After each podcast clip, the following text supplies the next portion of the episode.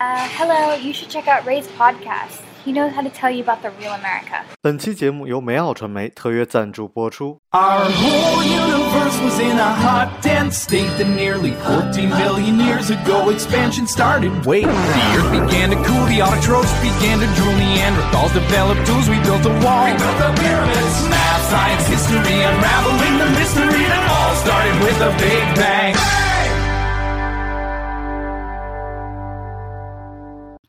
Hello，大家好，欢迎收听本期的老马侃美国，我是老马。今天非常荣幸的邀请来了两位明星啊，这我第一次邀请来明星，然后也希望请两位明星做个自我介绍。首先，燕儿姐，您来，您能做个自我介绍 Hello，大家好，啊，我是伊利诺伊影业的董事长，也是制片人石小燕。你今年五十视，四周岁，明年五十五周岁。哎呀，导演导演，大家好，我是郭娜，我是导演，很高兴今天能来吃吃喝喝，而且给小燕姐和老马帮腔。哎呀哎呀哎呀！对，然后那个我这期节目其实第一次请明星，就您算明星上我节目，然后在您帮您在这儿直播，然后我觉得今儿特别巧，是三个人都是海归，然后呢，就这个特殊的一个标签儿，然后让大家可以来聊一些很共同的东西。因为我觉得我在美国的时候，无论是工作还是读书，讨论最多的一个问题就是该回国还是不该回国。然后我们那个时候回国呢，拿的工资可能在美国的工资跟在国内的工资可能都差不多，但是像您那个时候回国，其实对于如果说工资的话，美国的收入太高了。那个时候美国可能一千美金，在中国还有一一人一你知道，千块我就这么给你、啊给你举例子吧。啊！您说我当时有一个日本同学，然后呢，他的他日本同学就准纯日本人，嗯她的男朋友是中国留学生，啊然后呢，我是大陆学生，她在跟她的男朋友是大陆人嘛，嗯她知道中国多穷，就在那个九几年的时候，所以呃，当时我做了决定要回中国的时候，不是他一个人惊讶，是所有的在美国的同事、朋友、亲戚。呃，包括他们日本同学都不能想象都你为什么回中国，真的是这样。然后而且呢，回的就是他们以为我瞎说。他嗯说、他今天见着我说，我下次请我这日本同学上我的一直播。他到今天，他说我当时你说我要哎我要回中国了，他说我觉得你开玩笑，嗯他不认为我是真的。结果没想到你就是走了，嗯，你就义无反顾的。其实我是拿到学分的第二天走的。天哪！我就离开了。离开了以后，回中国，然后呢，所有的这些美国同学，包括我这日本同学，都不能理解。在这个过程中呢，其实我，呃，那个我姐姐，我的其实姐姐、哥哥两个姐姐、哥哥，其实都被我送到国外去了。是在我回到中国创业以后，我的大姐就去了美国，姐姐和姐夫是我担保的，他们就去了丹佛。然后我的二姐还有我的哥哥就被我送到新加坡，然后他们就去了新加坡，然后他们都变成新加坡的永久居民。哦，然后，那在这个过程中呢，等于我哥哥姐姐都出国了，我呢就回中国了。嗯回中国以后，我就开始创业，就开始折腾。那对我哥哥姐姐他们来讲，他们就觉得，他们都拿，你看我我姐姐拿了美国护照，啊我另外的姐姐哥哥拿的是新加坡护照，他们都变成外国籍了。对，然后他们也不能想象我为什么要回来，要回来，同时我也没变国籍，因为我还是中国籍。因为就是在美国拿身份这条路，十几年这条路是大家都会要走。然后你知道吗？最可恨的还不是这个，啊是加拿大。加，因为我的孩子爹是加拿大、啊，加拿大公民，嗯然后呢，我那个没有申请加拿大的移民，嗯，我就觉得我没有，我为什么不能保留北京人呢？所以我就没移民。结果等我儿子这次那个呃那个大学电影学院毕业，嗯，我去申请签证，他妈的加拿大大使馆这王八蛋居然给我拒签，哎呦，当场就拒签。后来我就特别生气，我问他你为什么给我拒签？他说因为你有移民倾向。我说移你大爷的！我们要移，我三十年前就移移了，我还现在有移民倾向，我移什么呀？我全家人都拿着加拿大护照，我一个中国人。他说：“那你为什么结婚的时候不移民？”他就问我这问题。啊我说：“我不移怎么地吧，我就不想移民。”他说：“不可能，那时候你要不然就是假婚姻，那时候的中国人没有人不想移民的，，就包括现在也是，他们就不相信你结婚。那你想，我一结婚嘛，我二十三岁的时候，嗯你怎么可能到今天，你居然没有拿任何永久身份，然后也没有外国护照，他就给我拒签。拒签以后，我就找我女儿的同学的妈妈在大使馆工作，哦我说那个我不相信你们加拿大大使馆这两年这么官僚。我不移民都成了我移民倾，我不移民你还说我有 移民倾向，结果呢，我女儿就说没关系，她换另外一个途径再帮我申请，但真的到现在，我身边居然加拿大又给我拒签，哎呦，拒签我两次，所以我永远不会再踏入加拿大那门槛了，天哪我我永远不会去了，天哪！所以我也错过我儿子的毕业典礼，我也没没去成，哦哦，然后就拿不到加拿大签证，所以其实对一个北京人，然后在自己二十多岁结婚的时候，嗯可以变成外国人，然后他没变，然后他还太变。少见了。现在我就特别少见，啊你不觉得少见？就我做啊的所有事儿都是别人想不到的。是是，比如别人都变国籍的时候，我不变；别人都匆忙出国的时候，我回来了。对啊。完了我就匆忙回来，而且我觉得耽误一天都耽误大事儿。但您看那时候搜狐啊，包括这些什么这些国内现在大佬，他们那都是那个时候回国，所以我说他们那个时候的这个勇气，包括您那时候的勇气，其实还是现在很难想象的。真的是，就是我回来的时候，其实也真的不适应，实话实说。因为你想想，我那时候是连续在新加坡生活了将近四年，嗯然后又到美国生活了那么长时间，而且是在改革刚开放，然后就等于我就回来了。然后回来以后，不仅回来了，还马上就开始工作。就那个，呃，我印象特别深，就是我回来以后，那个时候买那个进口车还得有指标，嗯。然后我当年呢一回中国，用我的指标，还有孩子爹的指标，我们买了两辆进口车，嚯，买了一辆丰田，买了一辆凌志，嗯。然后呢，我就开着我那辆凌志，然后我那时候从美国回来，长发，其实真的就是生一孩生一回孩子掉一回头发，本来头发就少，所以观众老问我小燕你头发那么少，燕姐你头发那么少，都是生孩子生的，就是千万记住了得补，就那个时候年轻也不懂，然后头发都掉光了，然后那时候长发披肩，戴着大墨镜，开着凌志，在北京的大街小巷，你知道我干嘛吗？我找店铺，那个时候北京没店铺，哦，刚改革开放嘛那时候没有店铺，嗯都不没有零售业。实对话实说，根本都不知道零售是什么。是我就开着进口车在国内找，然后你知道我那时候买了一大哥大，三万七，我到今天都忘不掉，这么大一大疙瘩，大疙瘩三万七，拿着都得这么说。但是当你你所以你说写改革开放我也能写，写现在我也能写，然后呢写年轻人，因为我觉得我没老过，我就没觉得没往自己往那儿想。但是我还是想说说，就是我跟我的亲戚之间的，就是我跟我的兄弟姐妹之间的这矛盾。你们不是创业吗？啊，那说创业 就是想创业是行吗？那？就说创业吧。那个，所以你看，我创业前的基础，等于是在新加坡住了几年，在美国学了室内设计，但是我也没毕业。嗯实话实说，学了一年就回来了。您当时我看报道啊，就是说嗯您那个时候是因为有一个特别好的一个项目，接了实际一大活，上就是我买的这玉京花园，哦，实际上就是我买的这别墅。哦，我不是自己也有两栋吗？嗯然后呢，大家就委托我，因为北京那时候没有卖，连沙发都没有，哦没没有没有进，根本不可能有进国产家具都没有。是是那时候还是那个，你知道北京做家具的曲美的那老板，啊，曲美是的，他们都是自己在家做，做完了拿平板车拉着上农展馆、开那个家具展览会，他们都是拉着家具上那儿卖。当年是这样的，都是自己建。你记得当年是凭票，你们肯定不知道，要凭票买家具，而且那个简单的那个就叫家，那个就叫凳子就是凳子，没有什么款型都没有，柜子就是柜子，买个电视柜，买一床，都是凭票。然后您发现这个商机了，其实我真的没有有意识的发现，嗯我本来就不是一个有意识的人，我都是想到哪儿做到哪儿。但是因为我在新加坡的第一桶金，完了我在新加坡整家具的时候，我意识到房地产生意和家具生意一定是中国未来绝对是大批量的。所以我这不是才去美国学的室内设计吗？那到那儿没学完，我就觉得真不能再耽误，了再耽误一天，就耽误大买卖了，就这么就回中国了。回中国以后，你知道他们给了我多少钱吗？第一单生意我印象中是应该是一百四十多万美金，哎呦，就我第一单生意是一百四十多万美金，但是一百四十多万美金不是就是他交的钱，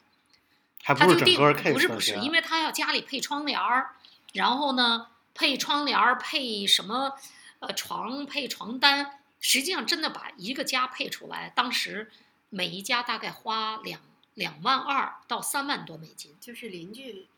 家里要装修，就是这个别墅区，因为只有北京哦当时就这么一别墅区，哎叫那那玉景花园那。那讲讲是怎么接到这单生意的呗？没有啊，邻居那大家吗？是不是 是邻居看见您没有就开发商就就就是开发商，开发商，开发商是台湾人。这么着呢，等于我买了他们两套房子，在那个小区也算是买最多的。嗯，然跟开发后商就认识了，认识了，开发商就把生意，因为我又在美国学室内设计，他就把这生意委托给我了。这么着就逼着我必须得在美国看家具，我就得找。那那时候根本不知道展会在哪儿，后来你看展会都在罗纳州，哦，北卡罗纳实际上是产家具的地儿，然后他们在呃西海岸，哎，旧金山这边是叫西海岸，西海岸，这边那个时候的家具家具展是在 San Francisco，嗯，就叫 San San Francisco Furniture Mart，哦，就在那里头。但是我当年不知道，我进家具店买，我进家具店买家具的时候呢，我就去了 Denver，去了那个卡罗拉多，卡罗拉多那个海拔三千多，三千多。我我最喜欢的地儿，对卡罗拉多，真的就是你觉得你开着车，你是跟天接着，哎，就是你永远发现天就在你旁边儿。就我今天在哪儿没找到那种天边，就在这儿，开着车在卡罗拉多，它就是平原。啊，然后呢，我就因为我姐姐在那儿，我就投奔了我姐姐。我想我上我姐姐那儿去找找家具，但是呢，然后觉得他们家但是我姐姐呢，他们就特别左，胆儿又特小。我就利用她，我说你能不能给我开一个，用她的身份开一个账户？我姐姐就不给我开，哎呦，就坚决你说我把他们两口子担保到美国，然后把他的儿子亲自坐飞机给送去，但是他说不能开，在美国就是这种又是胆儿小的，让你觉得左。他说你用我们的账号，万一你犯法呢？哎，我们那个我们怎么能管得了你？这亲戚都不这样，哎呦简直就是，所以就是没跟你说呢，都是一娘之胎出来的孩子，最后他为什么没出息？啊，其实还是他的思想，所以他们两口子，就是，我就当然就跟他们打架了，因为我确实特别生气，我想我把你们弄到这儿来，对不对？让你们给我开一户口，不给我开，最后我一怒之下只能自己开，自己开，而且你知道我去看我姐姐，嗯，我每次去卡拉拉多，我都是下飞机租辆车，然后我先进超市，把车的里外塞得满满的。哎呦天哪，我要给我姐姐买差不多五百五百块美金的食品，太多了太多了，然后再拉一车到他们家，然后这么买了，就提了一个要求，说你能帮我开个美国账号吗？都被拒绝。天哪，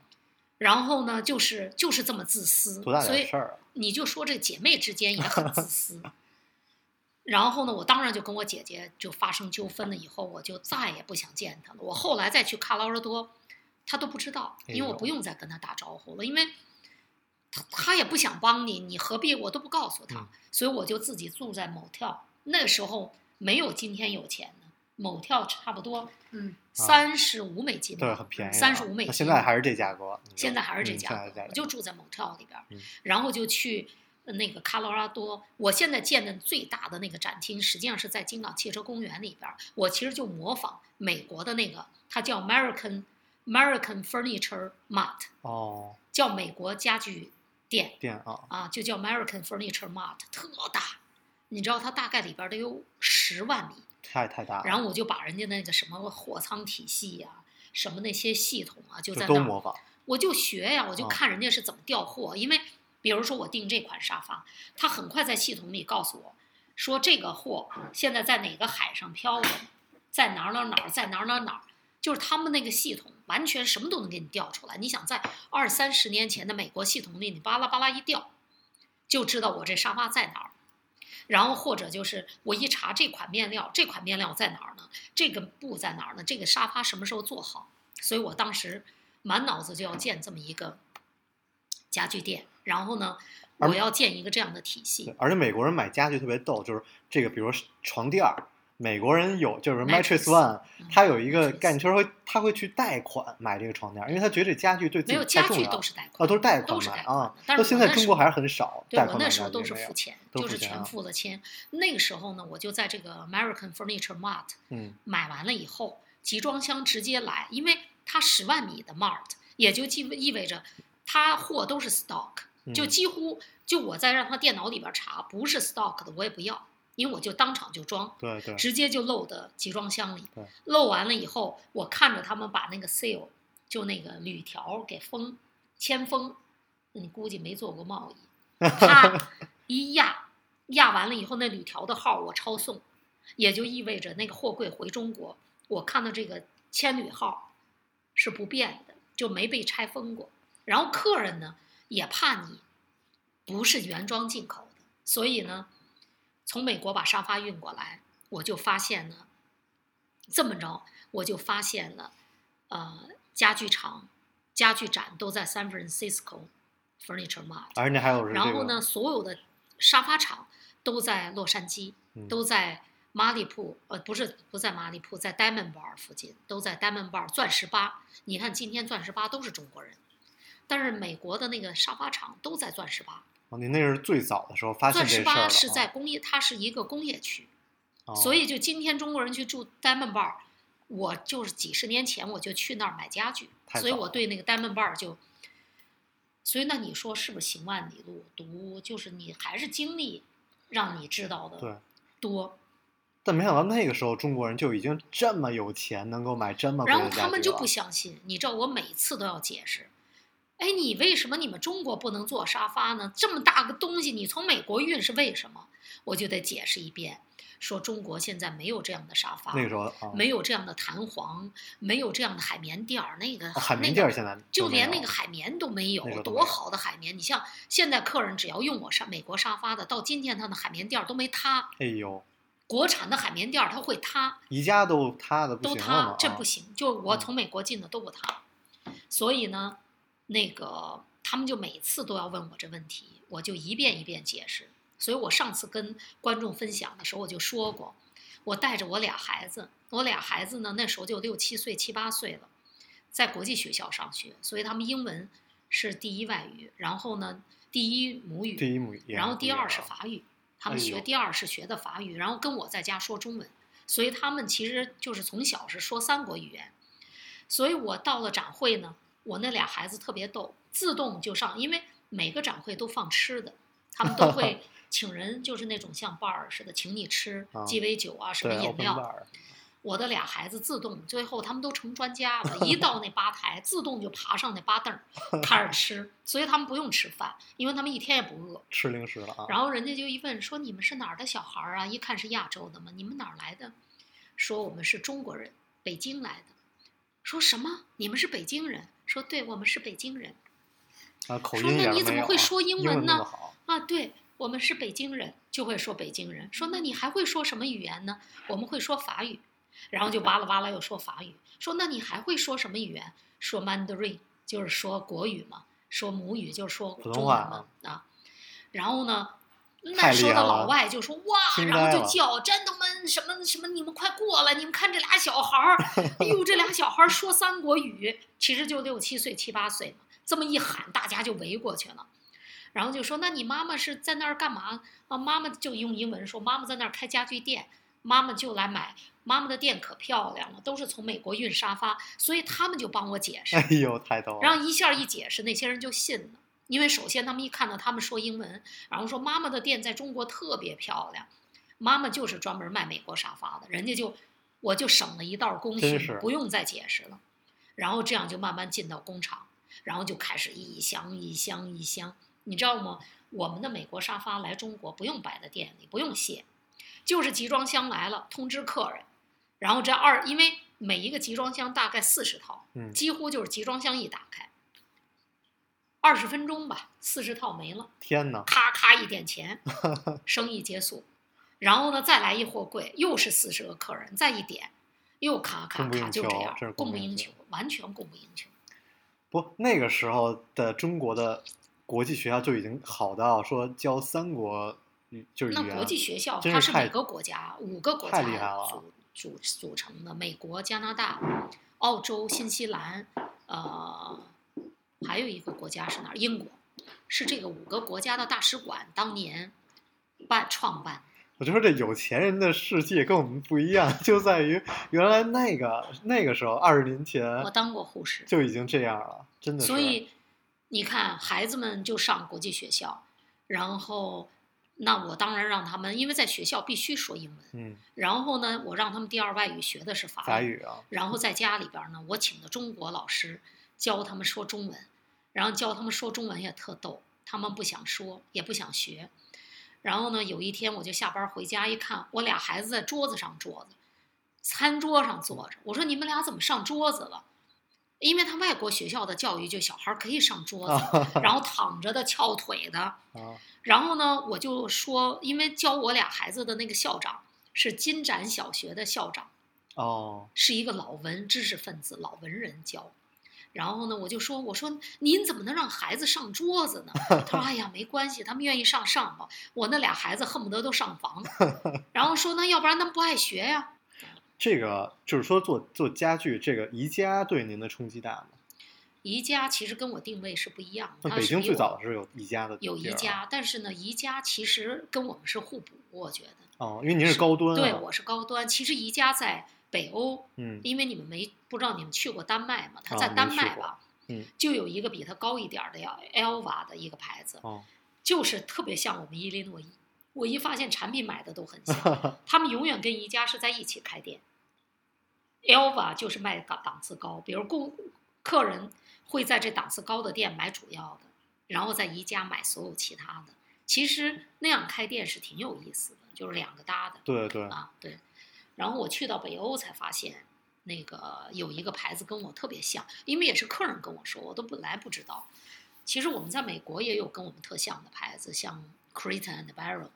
像 Pottery Barn，都是跟我们就特像。其实其实我回国有时候见一些企业家什么的，然后我才发现，就是企业家的见识二十年前就已经比现在的创业者要高得多。就包括大家都在讲马云，那其实看马云的纪录片儿，他们在早期的时候讲的那些企业的思维，已经是在英语在介绍，所以，比现在的创业其实是高很多所。以其实我觉得做电影、做文化、啊，做创意，嗯其实你要有视野。所以很多人吧，他们在跟我接触的时候，他不知道我的历史，所以还以为我就是一普通的一个土豪老板 跨界做影视，他完全不知道我的背景。就他们其实要真的知道我的背景，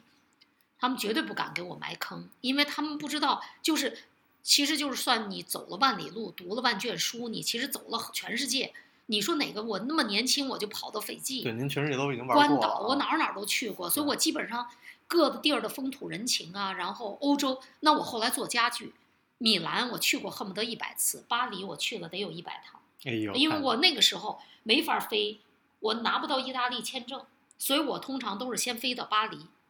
然后我在巴黎的意大利使馆申请签证，申请完了以后，哦，不是不是，说错了，巴黎我拿不到，我也被拒签，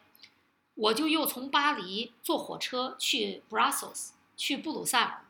布鲁塞尔的欧洲签证是最松的，我在那儿拿米兰签证，拿那个意大利签证，我才能去意大利买家具，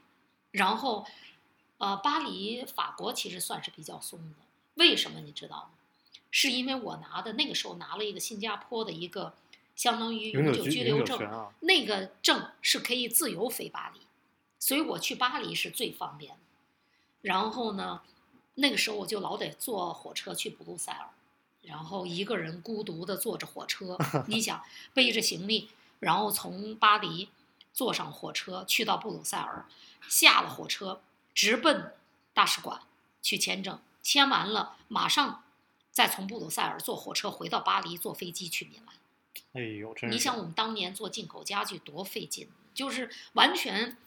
其实你作为一个家庭妇女哈、就是你 你能出来闯荡，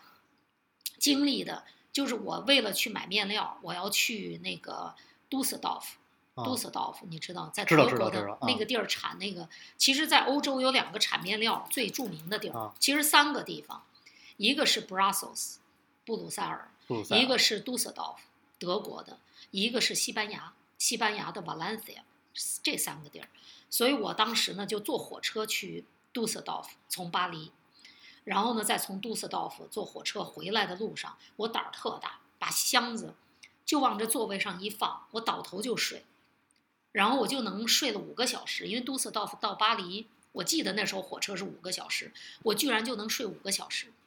然后呢，我醒了起来一看，火车怎么没人了？我才知道就剩我一个了，也没人通知 也我，没人叫你，也没人叫我。但是想一个女的，你怎么胆儿那么大呀？是啊，然后自己能拖着带着，我自己能拿恨不得一百五十公斤的东西，就是我，因为我年轻是运动员嘛，所以我就拎着一百五十公斤的什么图册，因为那个时候就家具图册、面料，你想运回中国嘛？哎呦，就是真是就是一个人，那个确实经历了特别多呗。有那个因为那个时候孩子就上学了，他们在六七岁的时候还可以请假，等他们一上学了以后就很难再请假对了，所以我就变成又是一个人旅行，就本来还有我儿子陪着我东跑西颠儿的，后来我儿子上学也陪不了我了，后来就我女儿陪，女儿陪了一年也上学了，就变成后来的旅行都是我一个人东跑西颠儿。所以有时候也是说这个见识特别重要。我之前在上海碰上一个那个也是听众什么的，然后他就说想开一个进口超市，因为觉得这个超市档次不够高。然后我说，那你你知道什么进口超市？比如说这个 Italy 啊，就就是在美国特别火的，就是嗯一一个一个店一年赚一亿美金那种，不不知道就知道卖进口食品。所以他就会做的越来越差，嗯就反而是因为我觉得是因为你没见过，就是有的时候这个见识特别重要。所以，所以我老说那个我，我觉得我特别感激的，嗯不是说你有多少钱，嗯其实钱这个东西它是一个动态的，可能在你做下一个生意的时候会赔，但是你可能也会有一天挣大钱。嗯这个钱，我觉得假如你相信哲学的话，它是在动态当中，可能今天到你那儿，也可能明天到你那儿，后天在我这儿。流动的，流动的，但是这种经验、这种视野是它流不走的，因为它随着你的岁月的这种累积，它是在你的血液里边儿流淌的。所以有时候别人就是发现我特别抓狂，完了我生气，完他们其实不理解我，但是其实我特别明白，所以，所以其实像九十年代初，您就已经全世界都看完了，这个真的是太难得了。所以就是变成，呃，我但是你说我的这一切跟谁有关系？没有任何背景。前两天有一朋友问我，哎，说我们问到谁都说认识你，那你想我是那个年代的，就是出来混的人，就是我我恨不得八十年代就出来混的人。当然了。全中国的人都说认识我，就认识我人多了。说那你是不是天天晚上都跟人吃饭？你得应酬。啊说你朋友可多了。我说你错，我跟谁都没吃过饭，因为我真的就是不是靠吃吃喝喝，或者像现在，你看现在的老板都是靠圈子，什么这个圈子那个圈子，我们当年全是凭本事，真的不不凭圈子，不靠拉关系，凭本事。所以这种凭本事的这种思路，是从我年轻时候就这么立下的。自己打的所以，自己打出来的市场，所以我今天特别不愿意靠关系，真的就关系你就恨不得你你不如杀了我。但我觉得其实您好像没有吃过什么苦的感觉，因为一开始就特别有钱。那你就要相信命运。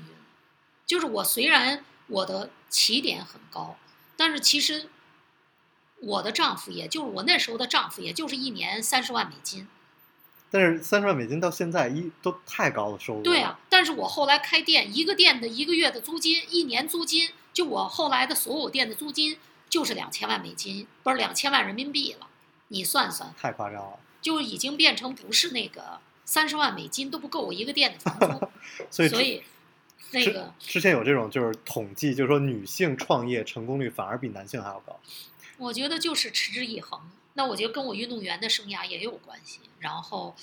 呃，勇敢，我觉得我也特别勇敢，胆儿也大。然后，可能我战胜了那个忧郁症以后，我的那个可能内心就特别强强大了就特别强大。我觉得就是新加坡那四年把我训练的，就那四年是一个最无助、最孤独、最绝望，可以说是绝望的四年。在海外的那种孤独海外的那种孤独，所以我真正到美国了，我觉得就如鱼得水了。就是你突然发现，我的天哪，这世界花花世界太好了，能吃能喝能玩能骂人能随便说，能你想表达你想表达的意思，不会被约束。我突然就去了一个不被约束的地儿，所以就觉得哇，这地儿好啊。所以你说我今天说话随便，其实某种意义上也是，可能就是这种在美国待的特别美国思维也直接也简单，生意就是咱们就说生意，说完不用吃吃喝喝，也不用。当然了，就我做朋友，我觉得我还是挺仗义的。假如作为朋友，我也很仗义 啊。我不喜欢，我现在在国内最不喜欢人跟我兜圈子。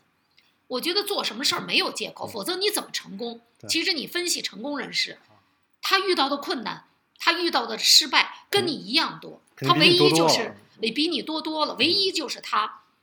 不找借口嗯，然后总结失败，再一次出发。这做事儿就应该直接、简单对、高效，对啊对啊，对吧？我现在就觉得在你要说这个海归，我对国内的我就觉得就是兜圈子，然后虚伪说假话，然后心里想着这样，然后嘴上那么说，然后呢不会把这个事儿直接高效的表达。我觉得我就是那个在美国留学的时候的经验，加上我后来做生意，我就是简单直接高效。我觉得这个很重要，简单直接高效，你们记下记住。就是把所有的复杂问题简单化。我每天给大家说的都是把复杂问题简单化，这个事儿能简单解决，千万别整事儿。但是很多人都是要把一简单的事儿，他给你复杂化，嗯然后呢，给你这么折腾，那么拖，那么找借口，那么折腾，给你找一堆的理由。他就是，其实他早都明白你什么意思，他就不面对这个事实。这样的人就让我碰到，我就立刻送他俩字，最近没说了，去死。对我立刻就让他 go to hell。我老那时候我就说英文就说 go to hell，然后呢，现在我就是说去死，嗯因为你没有这时间，你有那时间，你为什么不去健健身？你为什么不能去读读书？你为什么不能去听会儿音乐？为什么要人和人之间天天兜圈子，然后天天都是腹黑，然后互相的猜疑就，然后虚伪？中国前一段时间还流行这个厚黑学什么的，哎呦，我实在是受够了，所以我也不喜欢跟女性，大部分女性嗯没有怎么来往，就是腹黑，然后呢晒你晾你鸽子嗯。他其实跟你接触了以后，他嫉妒你的身材。我相信他们要是看到我身材，就是他马上就那嫉妒心。哎呦，哎呀，你健身真好，哎呦，你体型 好。其实他心里想，你大爷的，妈的，他妈这老妇女他妈身材这么好，他就是那虚伪啊，我就不行。你有本事你练呀、嗯这每一块肌肉都是累积出来的，嗯都是玩命练出来的。你有本事你来呀、不，所以就在背地里说你坏话。就是我，我为什么最后我闺蜜群我也都不愿意，就是虚伪，就是表面上都是那种浪费时间 啊。张三月你好，你好，他好，哎呦你今天好漂亮，哎呦你这皮肤好好，哎呦你真命好。其实你一出门，这傻逼，这他妈的这这娘们儿可厉害了，她嘴厉害。那你为什么不说人家有本事啊嗯？对吧？就说人家厉害，你没说人家为什么有本事？人家有资本厉害，你有本事你厉害啊！你厉害给我看看，对吧？你要真厉害，你有本事，我叫你大爷。还还是骂人家。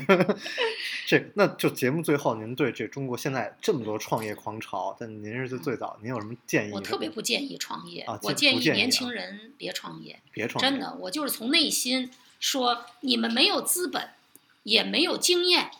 也没有任何的这个呃，就是假如你是富二代，OK，你爸妈王思聪给了他五亿，孩子玩儿吧，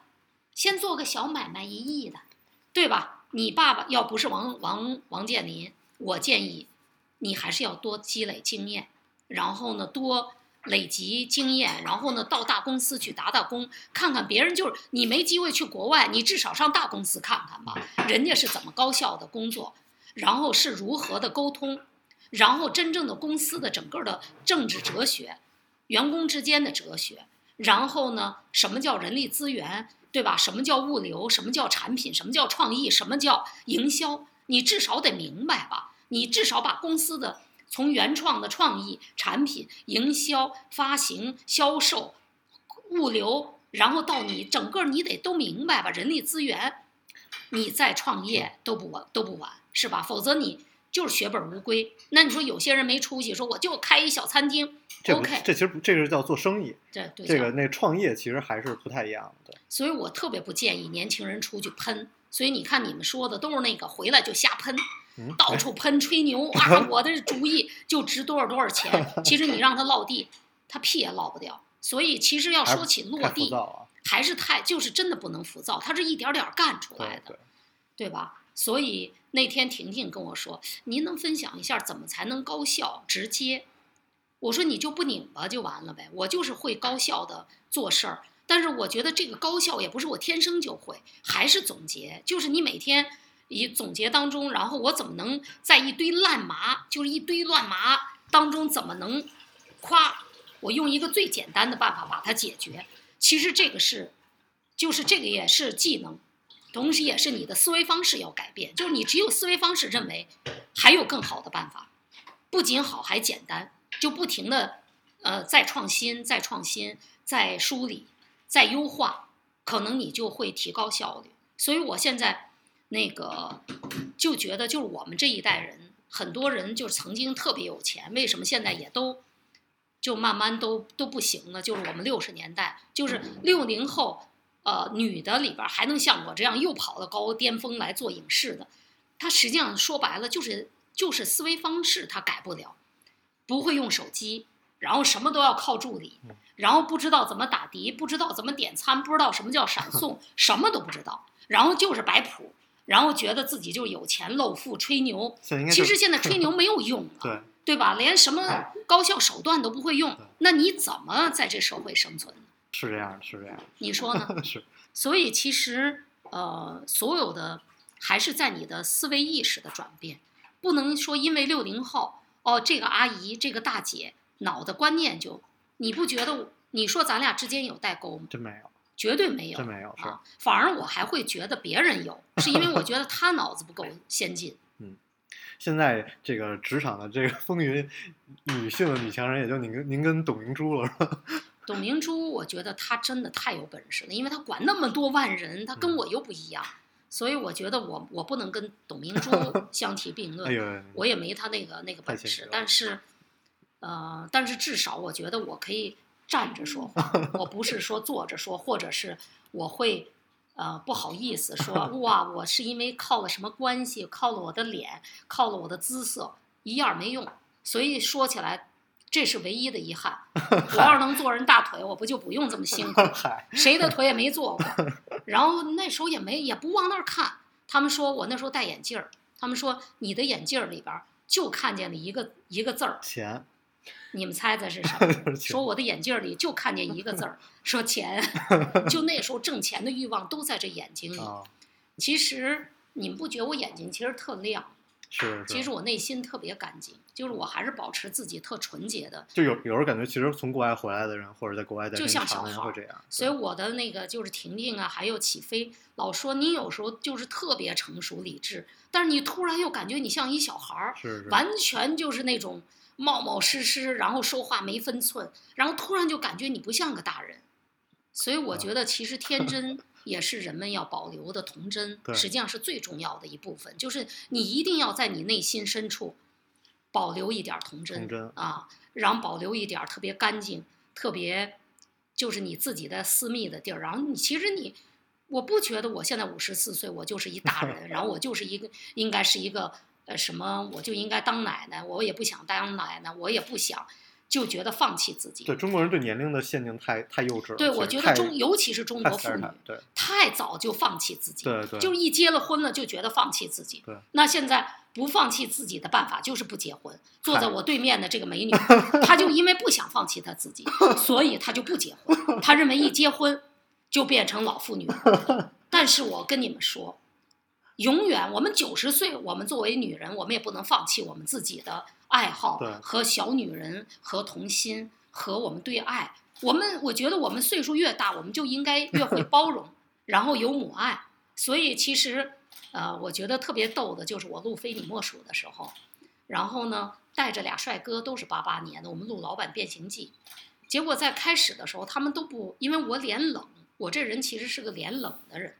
他们都躲我，后来就都是叫我妈，就妈妈长妈短的。后来就说就都跟我特别好，跟尹峰就不好。神仙姐姐就说了，说那为什么你们都不跟我好，都跟燕姐好？说她给的爱和我给的就是你的爱不一样。装了，我觉说那个燕姐的爱就是像母亲，像有母爱。我觉得这就是女人其实应该最有魅力的地儿，就是要有爱，然后要有母性。所以我就用我那母性，其实特自然的，我就爱大家。所以爱了以后，我就在节目上录了一大堆，认了一大堆的妈。现在八八只要八八八九九零来录节目的，都认不认识我，上来就妈、干妈、妈，都叫我妈。为什么？他说一叫妈，妈就不骂人了。然后他们现在就妈妈，你千万别骂我。也叫吗？您能宣传一下我这剧吗？在我年轻人不要着急，那我最后在我这电台我总结一下啊，你因总结因为我要就掉分儿。因为我要你换别地儿总结去，你快点别在这儿影响我。因为我我要录一个最后的总结啊，就是我就那你换一个地儿录。不是我要录您，就是我啊你说就是我我觉得就是我的人生中，如果就是特希望能有做这个一个剧，就关于我写的一个剧，然后我觉得您帮我完成这个人生愿望，我就特别感动。完了，他连他老马写的这个海龟撞上岸，海龟撞伤案，然后呢，我们马上要开拍的就是海龟撞上岸，希望招商的也是海龟撞上岸这个戏。老马今天来我们家都没舍得给我买一瓶白葡萄酒，而且我还付他编剧费，他都没来。你看，这就是两袋海龟。我要是这样上人家，我得拎十瓶。然后呢，其实不不就就实话实说，但是其实因为你是海归，我是海归，我根本不在乎。就我就是，而且我特别怕你们带东西。实话实说，就是你们一带东西，我反而有压力。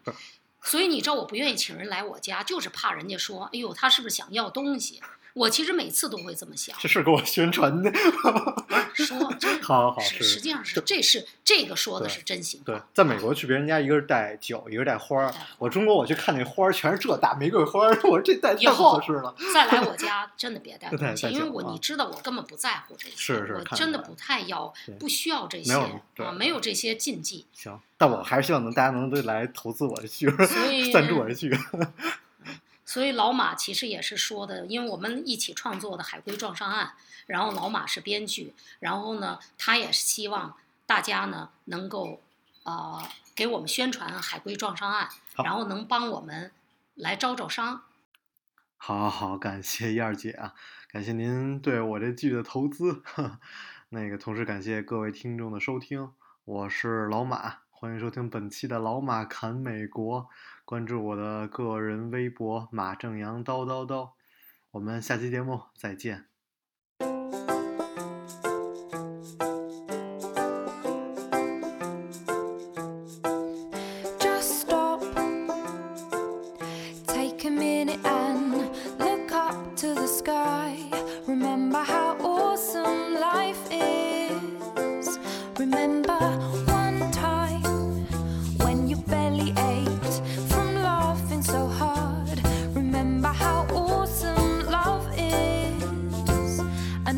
Sometimes, every now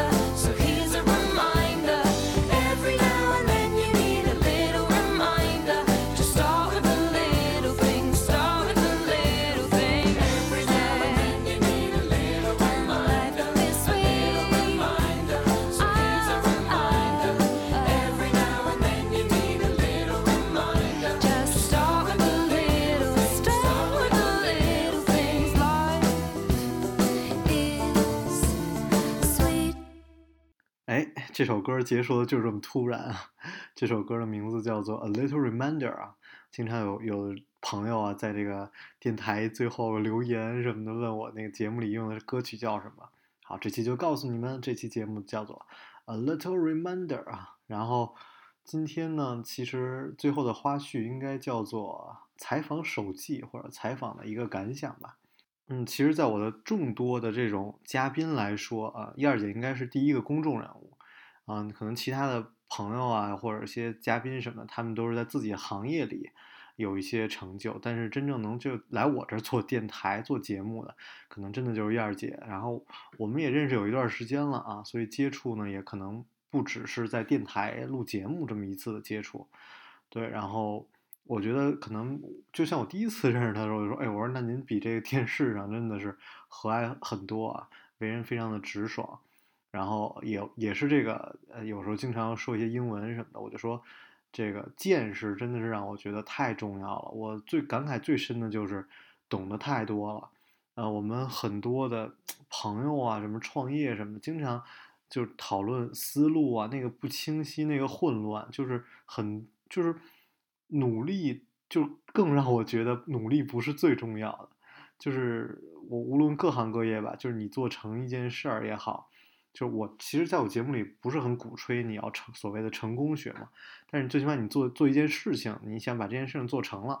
对吧？然后那其实很多事情上你的思考可能真的是比行动更重要，所以同时也是你的见识啊。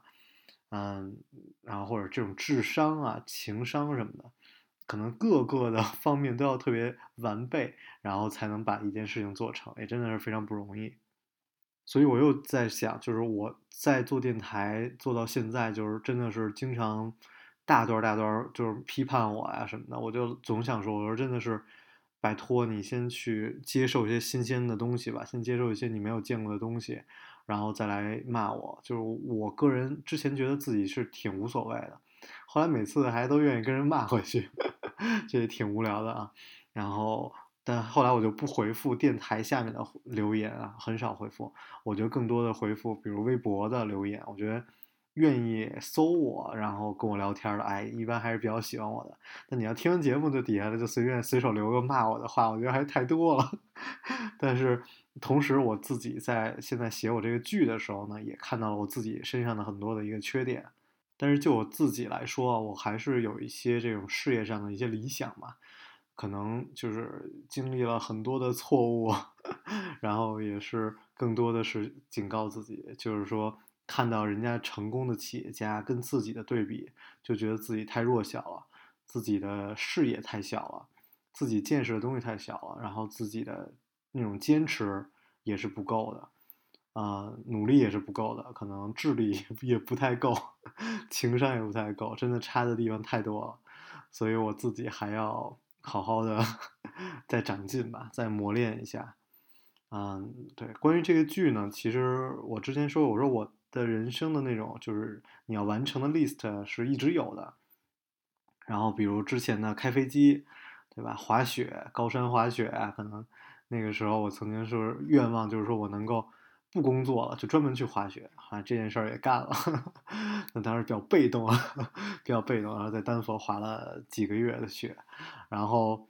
嗯，去这个帆船是吧？去这个开那种帆船，那个 sailing 啊，然后包括去冲浪啊，这种人生的，就觉得死之前得干的事儿啊，我都一个一个勾掉了。然后那个时候，我觉得我还没有什么事业心啊，然后就是就是想玩儿。然后慢慢后来现在就开始有一些事业心啊，想做的一些事情，嗯，其中还有一个就是喜剧嘛，我一直都很喜欢喜剧，然后我觉得就非常希望能够，当时想的是有钱了之后，希望自己特别有钱之后能投资一部自己啊以我为原型吧，或者是自己能够参与写的一个情景喜剧。哎，结果没想到啊，就 不用自己投资了，燕儿姐来投资了啊！就现在在做的这部就《海龟撞上岸》，就是以我为原型的一个剧，然后我也是呃主创人员，然后现在包括导演啊，这个主创团队啊，都在每天这个 熬夜，然后这个晚上工作到两三点，还在这个创作当中。我觉得非常好啊，我个人非常看好。当然了，我当然看好了，但是就这个剧呢，也是同时因为剖析了我自己很多，所以也看到我自己，哎呀，我的伪装啊，我自己身上的弱点啊，然后我那个就是很很有意思。我觉得这个写剧本啊什么的是很有意思的一件事情啊。总之啊，感谢燕儿姐的这个投资，我真的是非常感谢。然后感谢大家的收听，嗯，我是老马，我们下期节目再见。对了，再花絮一下，就是为什么要用这首歌叫《Little Reminder》，就是我想跟大家讲的，就是人生有梦想真的挺好的，因为你在一步一步的完成自己的梦想，所以梦想还是要有的。